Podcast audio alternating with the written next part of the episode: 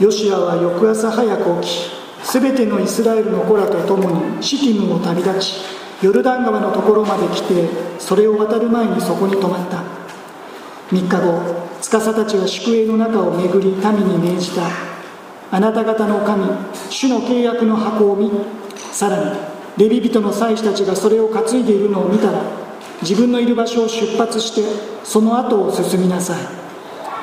あなた方が行くべき道を知るためである。あなた方は今までこの道を通ったことがないからだ。ただしあなた方と箱の間に2000キュビドほどの距離を置け。箱に近づいてはならない。ヨシアは民に言った。あなた方は自らを性別しなさい。明日主があなた方のただ中で不思議を行われるから。ヨシアは祭司たちに契約の箱を担ぎ民の先頭に立って渡りなさいと命じた。そこで彼らは契約の箱を担ぎ民の先頭に立って進んだ。主はヨシアに告げられた。今日から全イスラエルの目の前で私はあなたを大いなるものとする。私がモーセと共にいたようにあなたと共にいることを彼らが知るためである。あなたは契約の箱を担ぐ祭司たちにヨルダン川の水際に来たらヨルダン川の中に立ち続けよと命じよヨシアはイスラエルの子らに言った。ここに来てあなた方の神主の言葉を聞きなさい。ヨシアは言った。生ける神があなた方の中にいて自分たちの前からカナン人ヒッタイト人ヒリ人ペリジ人ギルガシ人アモリ人エブス人に必ず追い払われることをあなた方は次のことで知るようになる。見よ。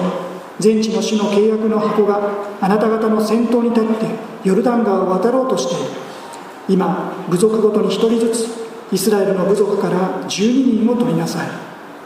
全地の主である主の箱を担ぐ祭司たちの足の裏がヨルダン川の水の中にとどまる時ヨルダン川の水は川上から流れ下る水がせき止められ一つの堰となって立ち止まる。民がヨルダン川を渡ろうとして彼らの天幕から出発した時契約の箱を担ぐ祭司たちは民の先頭にいた。箱を担ぐ者たちがヨルダン川まで来た時ヨルダン川は借り入れの期間中でどこの川岸にも水があふれていた。ところが箱を担ぐ祭司たちの足が水際の水に浸ると川上から流れ下る水が立ち止まった。一つの堰がはるか彼方サレタンのそばにある町アダムで立ち上がりアラバの海すなわち潮の海へ流れ下る水は完全にせき止められて民はエリコに面したところを渡った。主の契約の箱を担ぐ祭司たちはヨルダン川の真ん中の乾いたところにしっかりと立ち止まった。イスラエル全体は乾いたところを渡りついに民全体がヨルダン川を渡り終えた。聖書は以上です。真ん中に立ち続ける神という題でメッセージをいたします。今朝のこの礼拝にも主ご自身が真ん中に立っておられること私たちと共にいてくださることを神の言葉を通して共に覚えたいと願います。一言お祈りを捧げます。天の父なる神様共に集まっての礼拝この上ない幸いまた何より共に神様の言葉に聞くこともできる恵み。どうぞこの時間を大切にかけがえのないものとさせてください。あなたの細き御声に聞きまたあなたの御心に従って歩む私たちと導いてください。私たちの救い主イエス・キリストの皆によって祈ります。アーメン。さあヨルダン川横断です。出エジプトの偉大な指導者モーセの死後後継者として建てられたヨシアはヨルダン川の向こうに広がる約束の地カナン。エリコの町に偵察隊を使わしました。2章での出来事。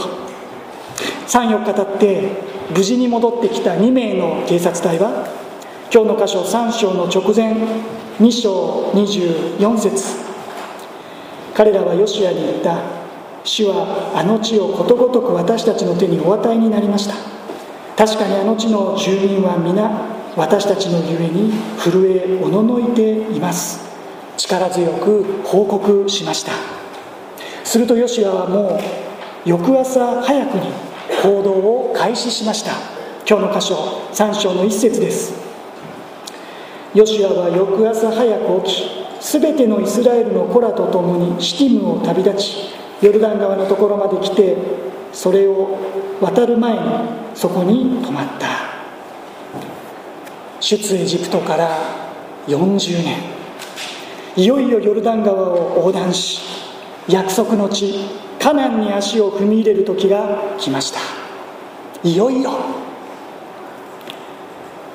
それでもヨルダン川横断は簡単なことではありません。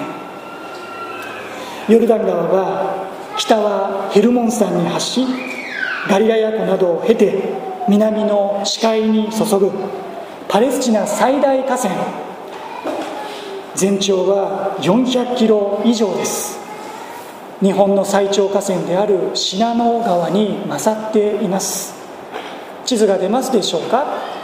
この上のところからこう下に下ってくるそれがヨルダン川です、まあ、地図ではよく分かりませんけれども非常に多くの蛇行が認められるのがヨルダン川の特徴です。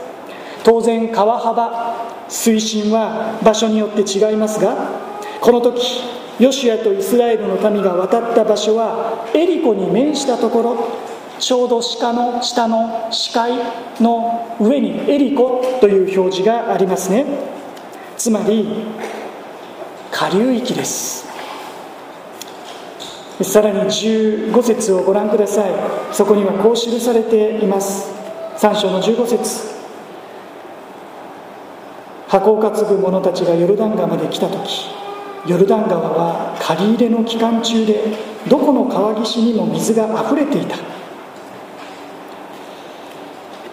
季節は春先。ヘルモン山の雪解け水とパレスチナ特有の春に降る雨の影響で実は水量は1年で一番多かったということです。まあ、これが現在のヨルダン川ということで、まあ、インターネットから引いてきました。映し出されますでしょうか？はい。皆さんから向かって左側、まあ、なんか黒瀬川じゃないかって。そして右側がちょうど、まあ、エリコの付近のヨルダン川、まあ、現在の写真です、まあ、私も6年前でしょうかイスラエルを旅行した時にちょうどこの右側のところに立ちました。まあ、こうやって見るとですね大したことないじゃないか。しかし今から3000年前です。水量水深川幅今よりも非常に大きかったこと間違いありません。特にこの右側の写真実は見えませんけれども大きなこの柱のようなものがありましてかつてはここまで水があったと、まあ、そういう表示も思い出されます。ありがとうございました。さてそんな中でどうやってこの川を渡りきればよいのか。川岸に3日間滞在する中民が伝え聞いた内容は2節から3節。3日後司たちは宿営の中を巡り民に命じた。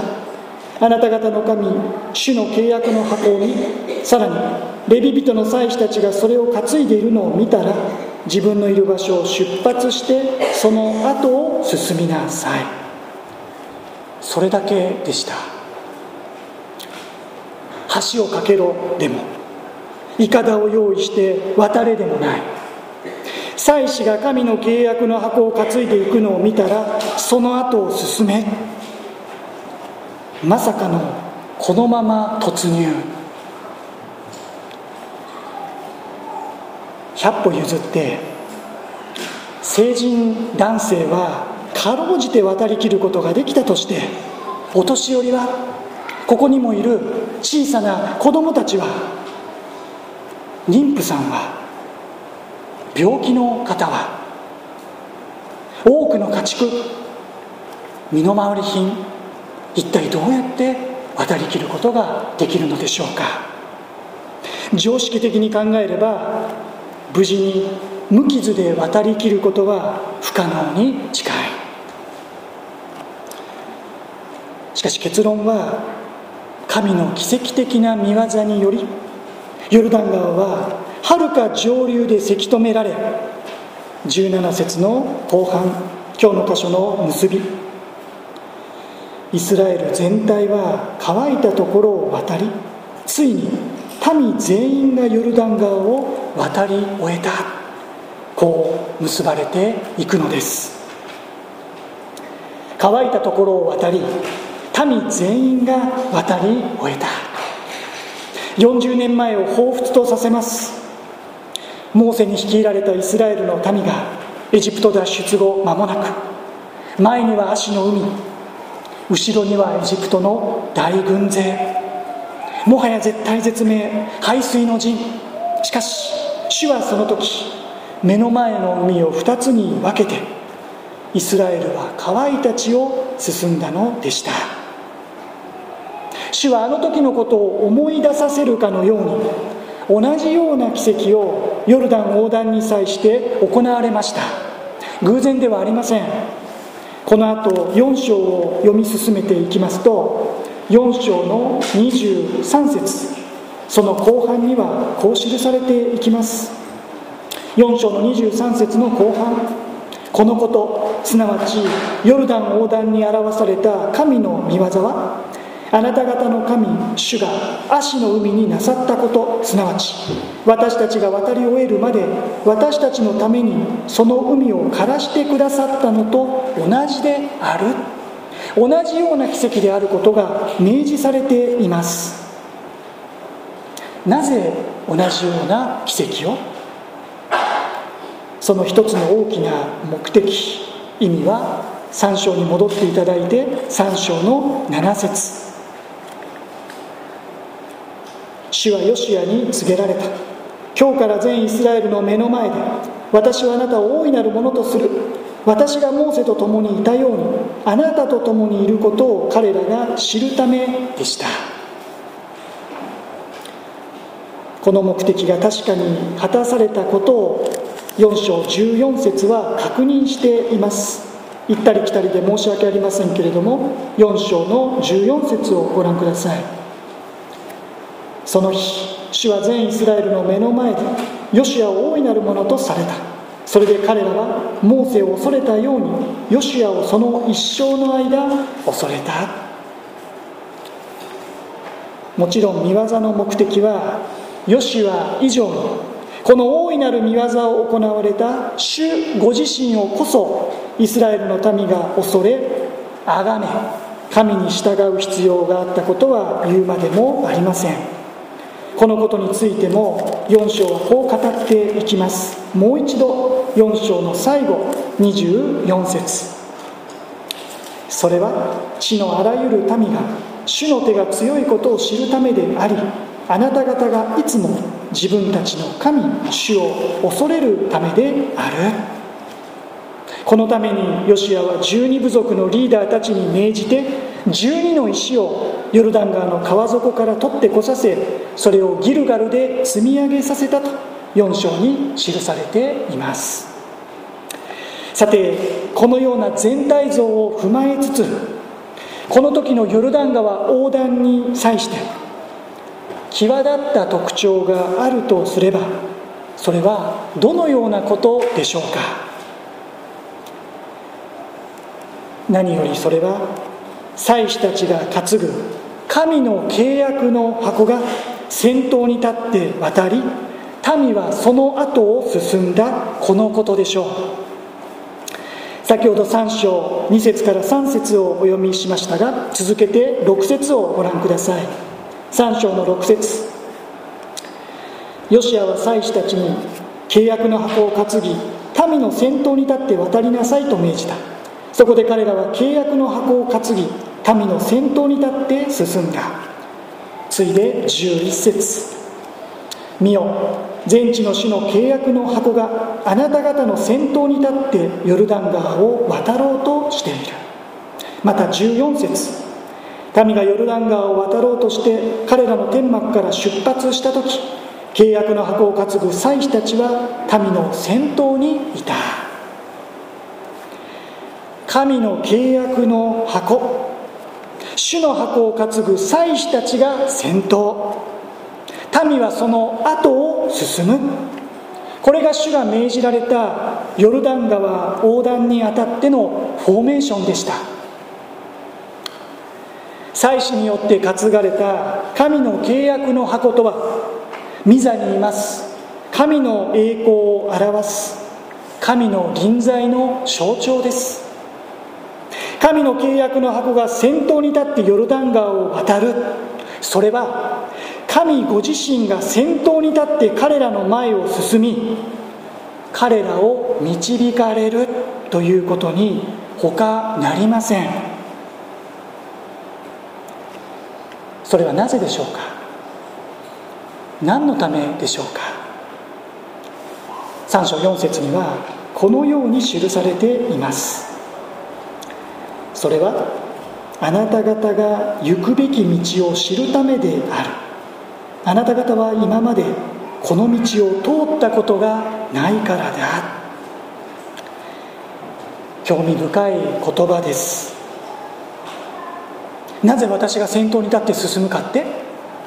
それはあなた方が今までこの道を通ったことがないからだよと私たちの人生これから何が起こるのかどこに行くのか何が待ち受けているのか誰にも分かりません。主はそんな私たちの歩みを導いてくださる。なぜならあなた方は今までこの道を通ったことがないから不安だろうから心配もあるだろうから恐れもあるだろうから迷い悩むこともあるに違いないからと主は私たちに行くべき道を指し示してくださる。まず主が先頭に立って歩んでくださるのですね。主が先頭に立って歩んでくださる。契約の箱がまず。それは具体的には今の私たちにとっては神の言葉聖書の言葉によってということです。なぜなら神の契約の箱には私たちが先ほど昭和した実会が記された2枚の石の板が収められていたからです。神の契約の箱が先頭に立って進む。それは神の言葉が私たちを導き私たちの道を照らすということです。詩編119編105節有名な御言葉。あなたの御言葉は私の足の灯火。私の道の光ですとある通り。ところで4節後半にはこう加えられていました。ただしあなた方と箱の間に2000キュビドほどの距離を置け箱に近づいてはならない。それは聖なる神様に安易に近づき裁かれてしまうことがないためにということでしょう。それにしても2000キュビトの距離を置け2000キュビトとは約900メートル。ここからどのくらいの距離でしょうか。教会からですと寺西地域センターを越えて大門橋のさらに向こうです。このぐらいの距離を置け。結構な距離ですよ。2000キュビトほどの距離を置け。いろいろと想像をかきたてられる距離感でもあります。視界に捉えることができるのかできないのか。しっかりと見定めていなければ見失ってしまいそうなそんな微妙ないえ絶妙な距離のようにも感じます。しっかりとそこから目をそらすなと言わんばかり。ともかく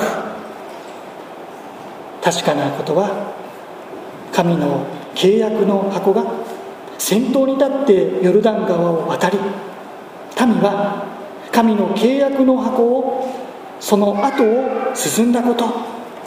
そうして神の契約の箱が川の真ん中にとどまる間ヨルダン川の水はおよそ25キロほど上流にあるアダムと呼ばれる町で完全にせき止められこの時イスラエルの民全員が乾いたところを渡り終えたということです。そうです。この時民の先頭に立ってヨルダン川に入った神の契約の箱はそのまま真っ先に向こう岸にたどり着いて一番最初に川から上がったわけではありませんでした。神の契約の箱は民全員が渡り終えるまでヨルダン川の真ん中に立ち続けていました。そうして民全員が渡り終えるのを確かに見届けた後で最後にヨルダン川から上がったのです。このことについては4章の10節から11節をご覧ください。こう記されています。4章の10節から箱を担ぐ祭司たちは民に告げるようにと主がヨシアに命じられたことが全て終わるまでヨルダン川の真ん中に立ち続けていた。全てモーセがヨシアに命じた通りである。その間に民は急いで渡った。民全員が渡り終えた後民が見ている前で主の箱と祭司たちが渡った。そして続けて18節をお読みします。4章の18節。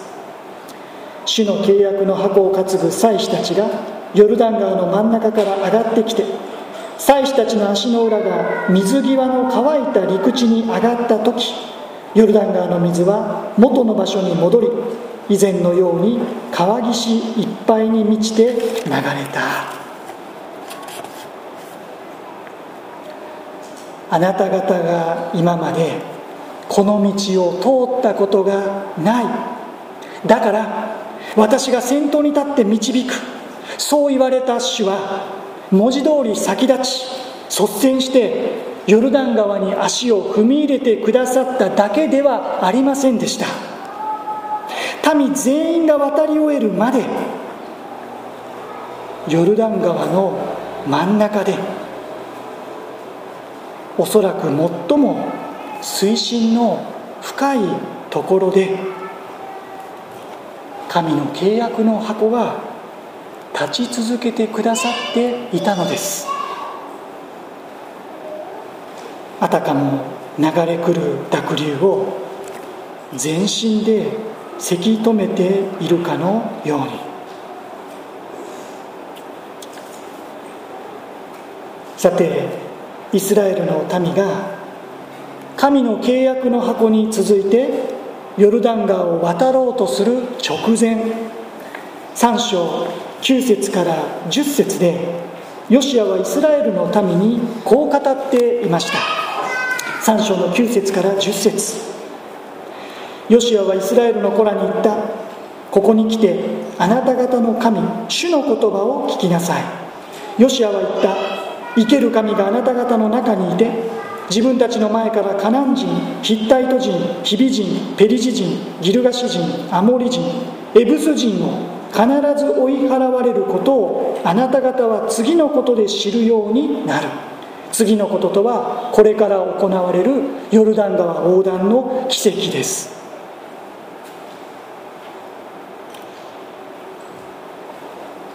このヨシアの言葉は明確に主の言葉を聞きなさいと。ヨシアが主の言葉として語った最初のメッセージでした。そしてここにはヨルダン川横断の際に表される主の苦しい見業のいわばもう一つの理由が明らかにされていました。それはこの後入植するカナン地の先住民たちを主ご自身が必ず追い払われることをイスラエルの民がこの見業を通して知り信じること信じるためでした。つまりこのヨルダン川横断に表された主の御業は一回限りのものであって一回限りのものではなかった。ここでの主の御業は40年前の出来事を想起させるものであって想起させるためだけのものではなかったのです。むしろこれからの約束の地下難入植とその後の歩みのためにここに示された神の御業は大きな意味を持っていたのです。生ける神があなた方の中にいて。10節でヨシアはこう語り始めました。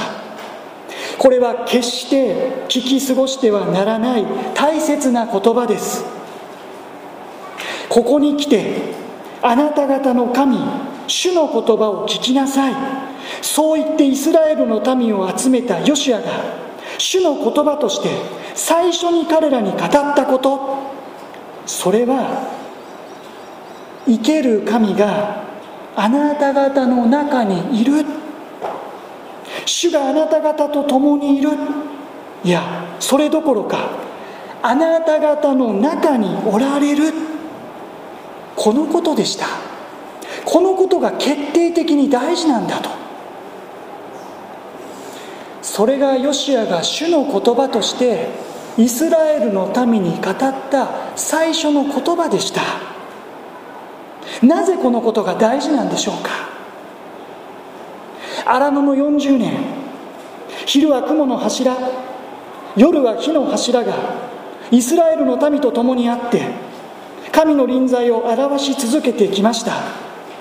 また安息日を除いて毎日。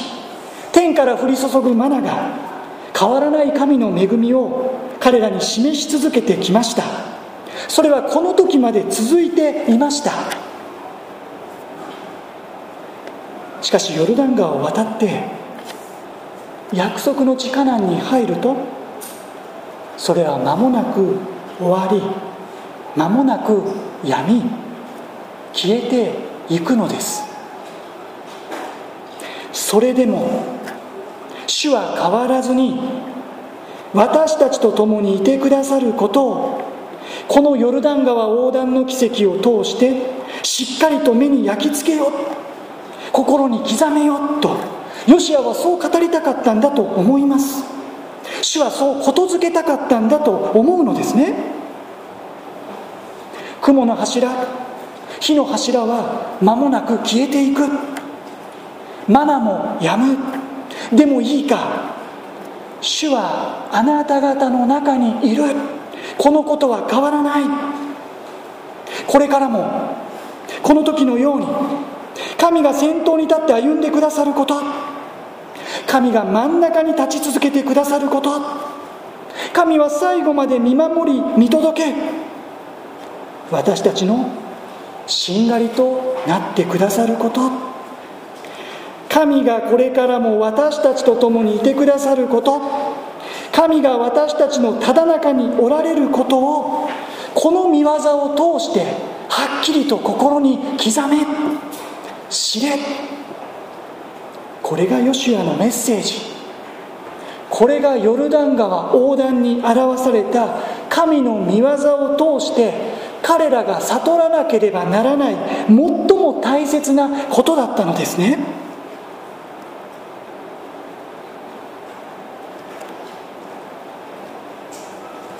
生ける神があなた方の中にいてあなた方の前を進みあなた方の道を切り開かれる。このことを信仰を持って受け止めていく時に恐れや不安を覚えつつであってもそれでも私たちも私たちなりの信仰の一歩を踏み出しまた踏み出させていただくことができるのではないでしょうか。ヨルダン川横断の時に神の契約の箱を担ぎ民の先頭に立って進んだあの祭司たちのようにです。この箇所は神の契約の箱を担いだ祭司たちの様子を実に細かく描写していました。6節をご覧ください。繰り返しになりますがヨシアは祭司たちに契約の箱を担ぎ民の先頭に立って渡りなさいと命じた。そこで彼らは契約の箱を担ぎ民の先頭に立って進んだ。また8節。あなたは契約の箱を担ぐ祭司たちにヨルダン川の水際に来たらヨルダン川の中に立ち続けよと命じよう。また13節。全地の主である神の箱を担ぐ祭司たちの足の裏がヨルダン川の水の中にとどまる時ヨルダン川の水は川上から流れ下る水がせき止められ一つの堰となって立ち止まる。さらに15節から16節。箱を担ぐ者たちがヨルダン川まで来た時ヨルダン川は借り入れの期間中でどこの川岸にも水があふれていた。ところが箱を担ぐ祭司たちの足が水際の水に浸ると川上から流れ下る水が立ち止まった。ヨルダン川横断の奇跡は鉄頭鉄尾。神ご自身の見業。神の栄光の表れです。それでもそこに神の苦しい見業に参与しその見業を誰よりも身近に体験し肌で体感した者たちが祭司たちがいました。神の契約の箱を担いだ祭司たちは他の民のように川の水がせき止められてから川に入ったわけではありませんでした。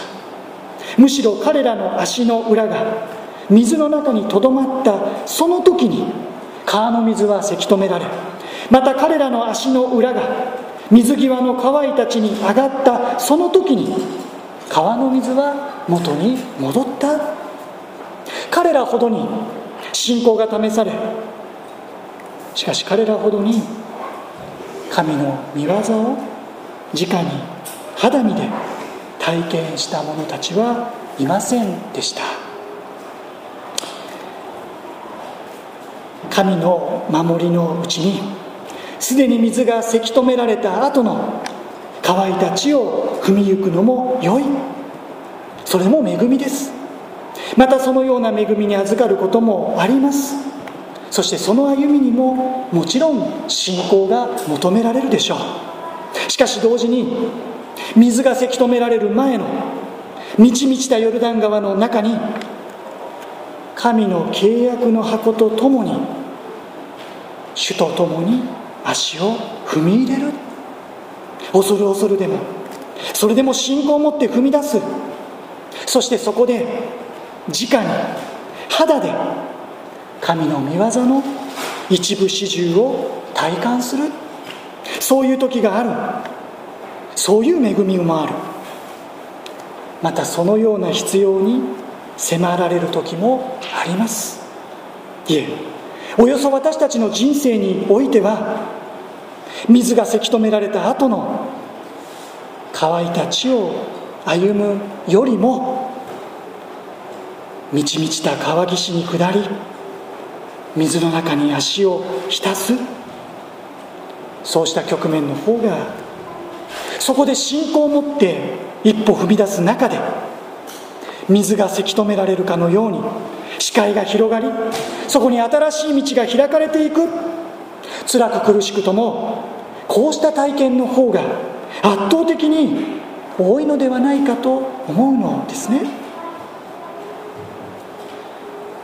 なぜならその時にこそその中でこそ私たちは生きて働く神様の御業とその恵み共におられる神の臨在を感じていくからです。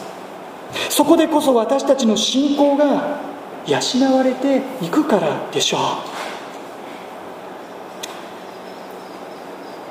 生ける誠の神主は主を信じる私たちの先頭に立ちまたその真ん中に立ち続けてくださりさらにはしんがりとなって私たちのヨルダン川横断。